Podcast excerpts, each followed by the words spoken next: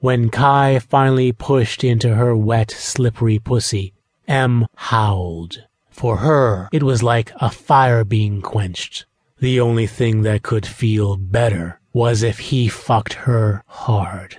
With his cock pushing deeper into her pussy, Kai held her up by her bulging hips. In full control of their fucking, he hammered her. Em liked it. Fuck yeah, she said with her breasts jiggling. Gaining new confidence with his daddy watching, Kai dominated his girlfriend like never before. He wanted his daddy's approval.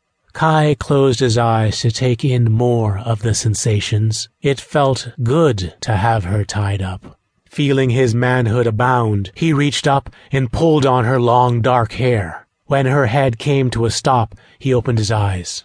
Staring into Em's dark brown eyes, he found something he hadn't expected. Instead of being intimidated or turned on, she was fixated. And judging from the angle of her gaze, Kai guessed that she was fixated on Lucas. He wondered what he was doing that would draw her attention from being plowed, and very quickly he got his answer. Still fucking his girlfriend's little pink pussy, Kai felt a thick, meaty hand reach around his body and grab Em's breast. Feeling the arm brush against his naked body, his heart pounded with excitement.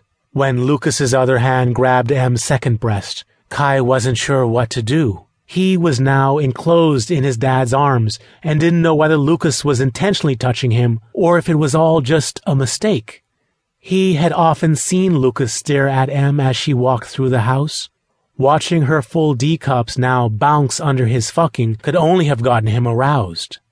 Kai decided that he would pretend like Lucas wasn't there, and if his shoulders or back touched his daddy's, then no one could be blamed but Lucas.